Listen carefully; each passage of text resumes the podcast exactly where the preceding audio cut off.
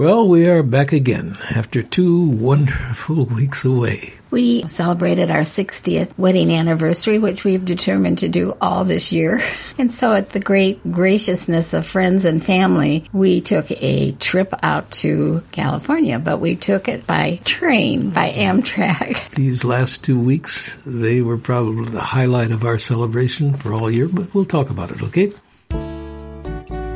Welcome to the Before We Go podcast featuring Dr. David Mains and his wife, noted author Karen Mains. Here's David and Karen Mains. Karen, we have been on airplanes so many times, and we said, let's slow our lives down Well, and I've let's been get on on the- the Amtrak. I've been on the airplanes airplanes so many times I don't ever want to get on one again. It's not fear of airplane riding. It's just I've done it so much. In fact, I said I don't care if I ever pack a suitcase again. That's probably the bigger thing. But the thought of taking a leisurely train ride across America and seeing our son and our and one of our grandsons at the end of the trip when we reached the West Coast was pretty attractive. So we committed ourselves to doing that, and through many, many kind gifts from friends and family, we could afford to take an Amtrak and take a special car. It's called the family bedroom, but there was just the two of us in the family bedroom. yeah, it was, it was great. We, we left Chicago, went up through Wisconsin, Minnesota, thinking in my mind, North Dakota. Yeah, After that, across was, the uh, upper upper edge of the states. It was wonderful. Washington State and uh, down to Portland, Oregon. That was our first stop. We have a grandson there, and so we stayed with. He picked us up at the train station. It was so much fun Yeah. seeing him.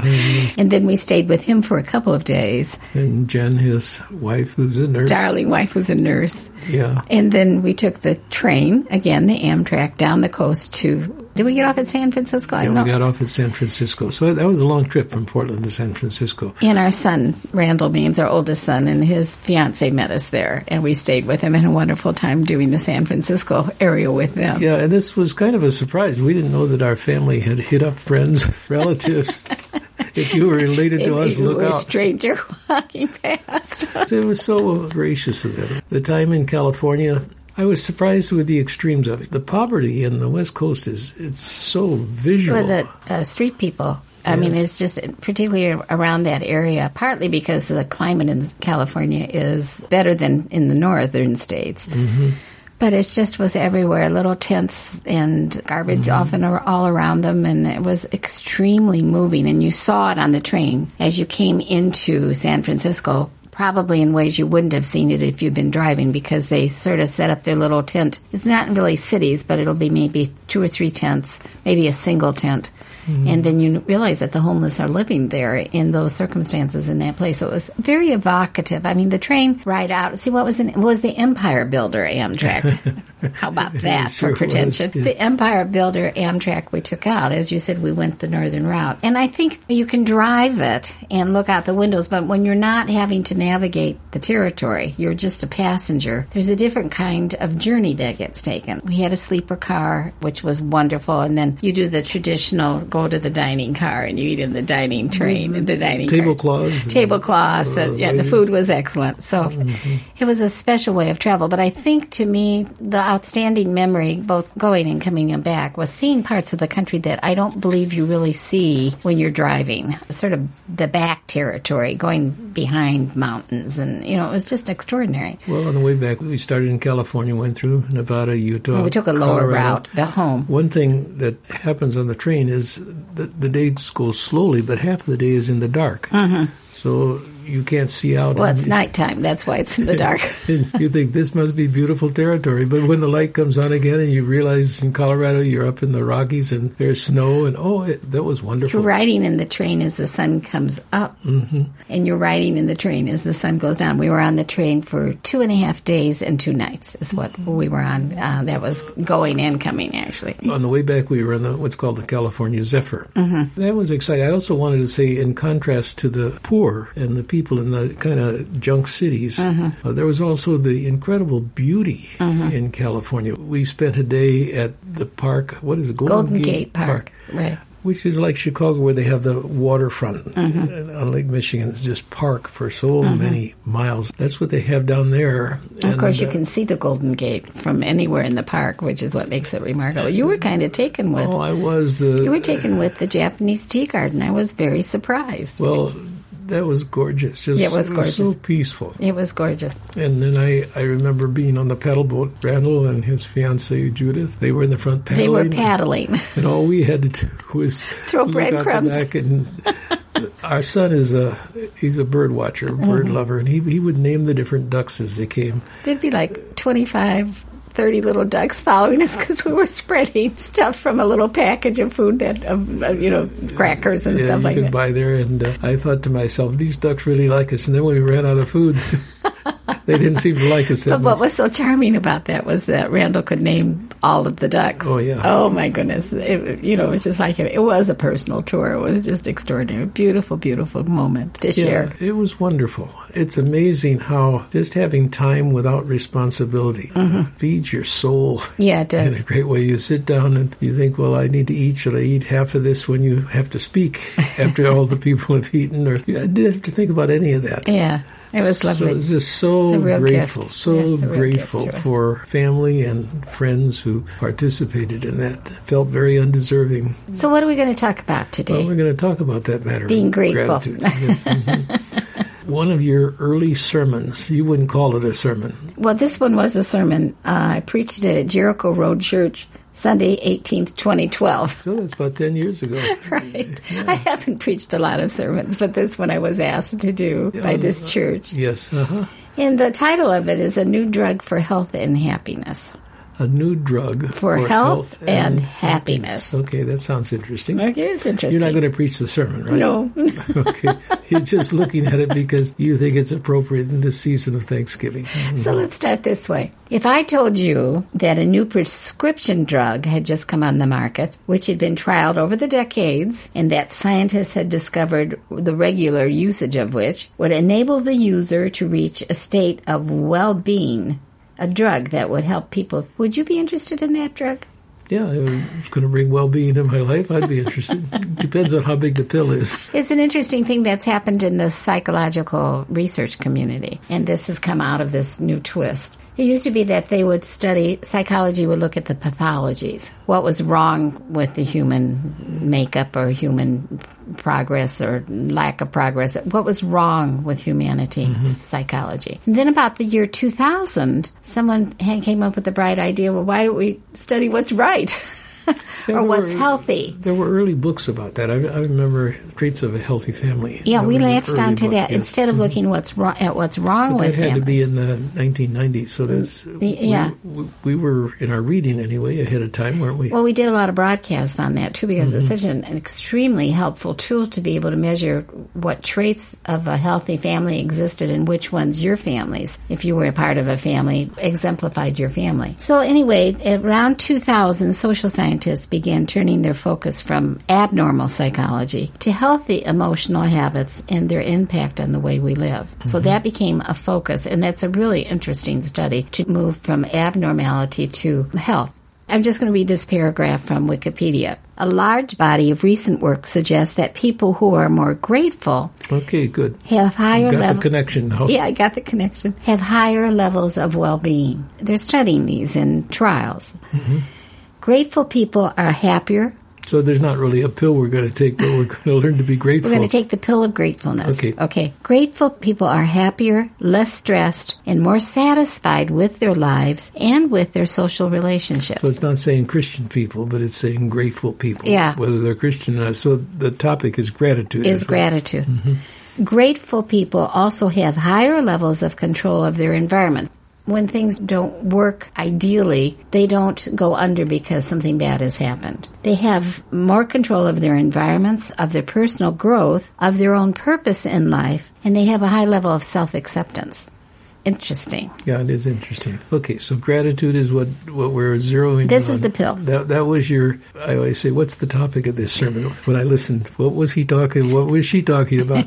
So I, I a got new it. drug for health and happiness. Okay. Let me just read a little bit more from Wikipedia. Grateful people have more positive ways of coping with the difficulties they experience in life. They are less likely to try and avoid the problem, deny there is a problem, blame themselves, or cope with their problem by substance abuse or using uh, substances. Grateful people sleep better, and this seems to be because they think less negative and more positive thoughts before just going to sleep. How fascinating this is. great. That's well. There's a difference there. People think positive. You're saying grateful. So people who say thank you, Yes. people who thank the Lord Mm. as a part of that, I'm sure. I don't know if that comes out in the studies, but gratitude for life Mm-hmm. and for the God who gives us our life, that, that kind of thing. Okay. Well, there is a pattern of gratitude, you know, that we need to be developing. It's like any good habit. The more you do it, the better you get at it, and the, and the more the benefit of it you see impacting your life. So, one suggestion that came out of these psychological studies was that people began what's called an appreciation audit. Okay. So, in one of these studies, the idea of an appreciation audit was developed by Dr. Baker, and he was the director of behavioral medicine at the National Center for Preventive and Stress Medicine. For, so, this is his work: is to see how negative things affect humans and how positive things affect humans. And this was one of the positive thing, the things he looked at. He cites studies that the brain cannot process both fear and appreciation at the same time, or a negative attitude and a positive attitude. Mm-hmm. So he recommended that learners who are trying to develop positive thinking habits form an audit, and the appreciation audit reserve three minutes, preferably three times a day. Now that's nothing. The problem is remembering to do it. You know, I mean, you get up in the morning, you do three minutes. Or it's built into another habit. Another habit. I would say that I pray regularly twice a day, and mm-hmm. those are times when An appreciation thanks. audit. I, yeah. I, I think of it as Thanksgiving. Right. But gratitude is a part of that. Yeah, mm-hmm. okay. But if you're not a praying person, you have to say, okay, some kind of a ding, ding, ding, ding. Needs to go on. yeah. It's okay. I got three minutes now to think of what I'm grateful for. Well, this is a little meditative exercise too. He's turned it mm-hmm. into not only a three minutes, three times a day, which seems pretty simple, but he says that when you're in those three minutes, three times a day, you need to think about something you appreciate. And you keep your mind focused on whatever that is until you feel the beauty of gratefulness rising.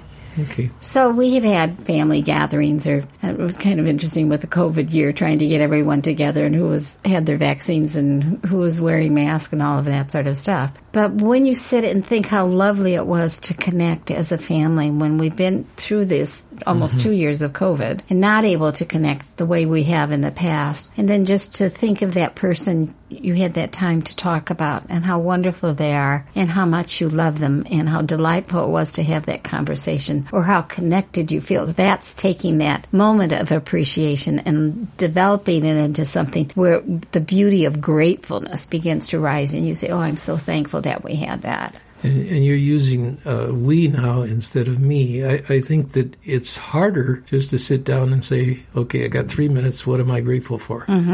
Uh, but if someone is there with you to talk that out as a husband and wife or friends, whatever, It, it, it increases the impact. I would say it would. Yeah, I don't know that I can prove that, but I would think so. Well, so the researchers then who were looking at health in humans, what caused health and brought health, and what were the positive aspects of such um, a study such as being grateful, then came up with three big benefits of being thankful every day. Okay, I'm ready.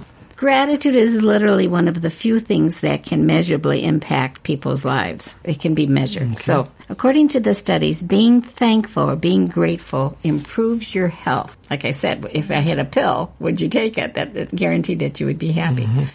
When a group of organ transplant patients were asked to keep a daily gratitude journal, while another group of transplant patients simply wrote out the basic details of their day, the group that regularly listed that they were grateful and what they were grateful for scored significantly higher on measures of both physical and mental health. So this is data gathering, Yes, you know, these is, these right. Mm-hmm. controlled tests that the scientific medical community puts forward in a lot of different ways. So that number one, they can determine that being thankful actually improves your health. Mm-hmm. Think it's worth being grateful? I think so. Yeah, Here's another one. You've, you've got a customer who's already been sold on this.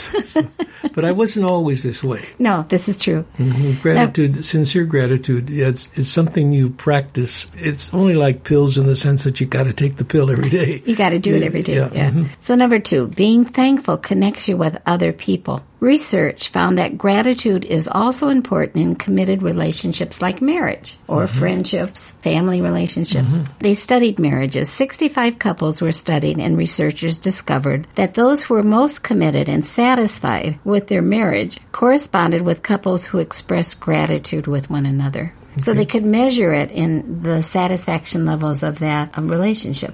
People have said, I'm so grateful for you. It's wonderful to have you as my husband, which I say to you, and you say to me, not husband, my wife. What- This happens all the time in our married life. But those people are more connected. That then translates over to our relationships with our friends and family and neighbors. When we're grateful for and express that gratitude to those people, those relationships also are better than when we don't do that. All these studies are not related to church things at all. No, this is They're in the scientific community. gratitude. Yeah. Being thankful can change your attitude in life. And I saw this in my own life. I think that I had a tendency when I was younger to be negative and judgmental and critical, and I think that's often where youth lands. Mm-hmm. And at some point in my life, I was challenged, perhaps by the Holy Spirit or something I read, or maybe a combination of things, to begin to think positively, to begin to be grateful for the gifts that had been given to me instead of upset that we didn't have as much money or I wasn't traveling as much as my sister in law or any of mm-hmm. those little things that creep in and, and make us feel negative or cranky church members. And we were in the pastorate at the time this was happening where you begin to get a negative attitude toward them. So to be grateful, to turn from that accounting of all the bad things and turn to a point in my life where I begin to just not ignore what was wrong, but to look more instead at what was right and what was positive, but then to be grateful, to be deeply, deeply, deeply thankful for the life that God had given me to, for our marriage, for ministry that was meaningful, for the fact that I had begun to write and people were interested in publishing my writing. You know, these things were just extraordinary in my life, and that turn was huge. So, say someone is listening to us mm-hmm. and says, Why don't you try to put into a sentence what your wife is saying? Good luck, buddy. I'm working on it while you're talking.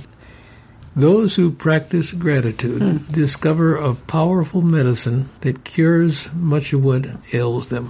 Oh, I think that's wonderful. Do it again. Say it again. Those who practice gratitude discover a powerful medicine that cures much of what ails them. Mm-hmm. Took you a good 10 minutes to say all that, and I can say it in a sentence. I'm grateful for your efforts today in amplification.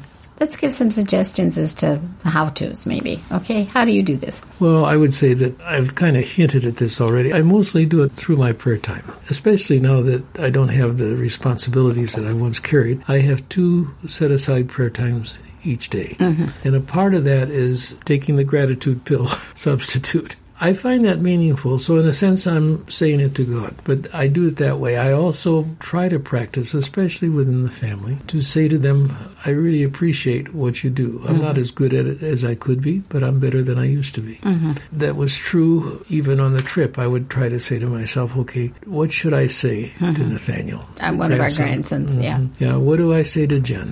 That, that is not palaver. Y- you sniff that out pretty fast, I think. It's saying things because you're supposed to say positive things, but you don't really mean it. Yeah, Yeah. that's what flapper is. Yeah, your mouth flaps. Mm-hmm. But that the person hears and will understand your sincerity mm-hmm. and appreciate it. Mm-hmm. I've found that through my life, I mean, most people don't get the gratitude No. that, that they deserve. Right. It's unfortunate, and we're hopefully not those who add to the problem, but mm-hmm. those who help alleviate the problem. I think sense. one of the nicest things that we can do when we're expressing gratitude to someone else is to make sure it's not just a throwaway comment. Gee, mm-hmm. thanks for all you've done. Mm-hmm. But to draw them inside and say, I want to tell you, I really appreciate your help. I wouldn't have gotten through this the way I did without you stepping in and giving me a hand. You know, to make a point of it rather than just a casual comment. I'm in a position now. I'm back, and when you when you come back from two weeks away, you kind of got a pile of things Yeah. that you're trying to catch up on. But most of these people who gave mm-hmm. very generously for us For to go on the trip, I didn't even know who they were until Right. the day before we left. Mm-hmm. I knew the trip was coming up, but now I'm at the place where I need to write letters to mm-hmm. them, and it's not going to be a stock letter. So I will think through what I want to say and make sure that they understand this was very meaningful to me. Mm-hmm. I think one of the greatest things I've ever done in terms of learning to be grateful was I've kept prayer journals for 40 years, and mm-hmm. they're just eight and a half by 11 spiral ring notebooks. And I just recently started reading the old ones, you know, the early efforts at prayer journaling. Mm-hmm. But I always start with a list of things I'm grateful for. Now, that's gone on for 40 years. I was going to throw the journals away once I'd read them. I don't want my kids to have to bother with them, and they're taking up a whole shelf in the closet. You know, I could use it for other things. But when I looked at those prayer journals and saw the record of God's work in our lives, in the lives of the people we love, it was just powerful to remember again how much he had walked with us and how present he had been in our lives. And of course, every single one of my entries begins with a list of things that I'm grateful for. It was just a habit I started when I started journal keeping. Every single day that I prayer journal, and I journal most of the days of my life, there's a list of 8 to 12 things that I am grateful for. I will give testimony to the fact that this radically changes who we are as people. It radically changes those terrible negating feelings we have about ourselves, self-loathing, that the enemy loves to, to get in there and nip at our souls so, so that we kind of hate ourselves for the things that we've done wrong or poorly. But gratitude, this aspect of thanking God for what he's done, how he's used us, the lessons he has taught us when we failed, the fact that even when we fail, he still loves us, that's all recorded in those 40 years of journal keeping. And it's a very powerful testament to the fact that it will heal everything that ails you practically if you practice being grateful. I know that you've said it well. I'm just thinking every so often in the church where I was raised anyway, there would be someone who'd say, Do we have a testimony? Can you testify to what I've been saying? We need more of that telling. It's, a, it's another kind of appreciation audit, but done in the congregation of the righteous, right? You- You've given the testimony, ma'am. I think we could leave it there. You've been listening to the Before We Go podcast. And if you would like to write to us, please send us an email at the following address hosts at beforewego.show. That's all lowercase letters, hosts at beforewego.show. If you've enjoyed this podcast, please remember to rate, review, and share on whatever platform you listen. This podcast is copyright 2021 by Mainstay Ministries, Post Office Box 30, Wheaton, Illinois 60187.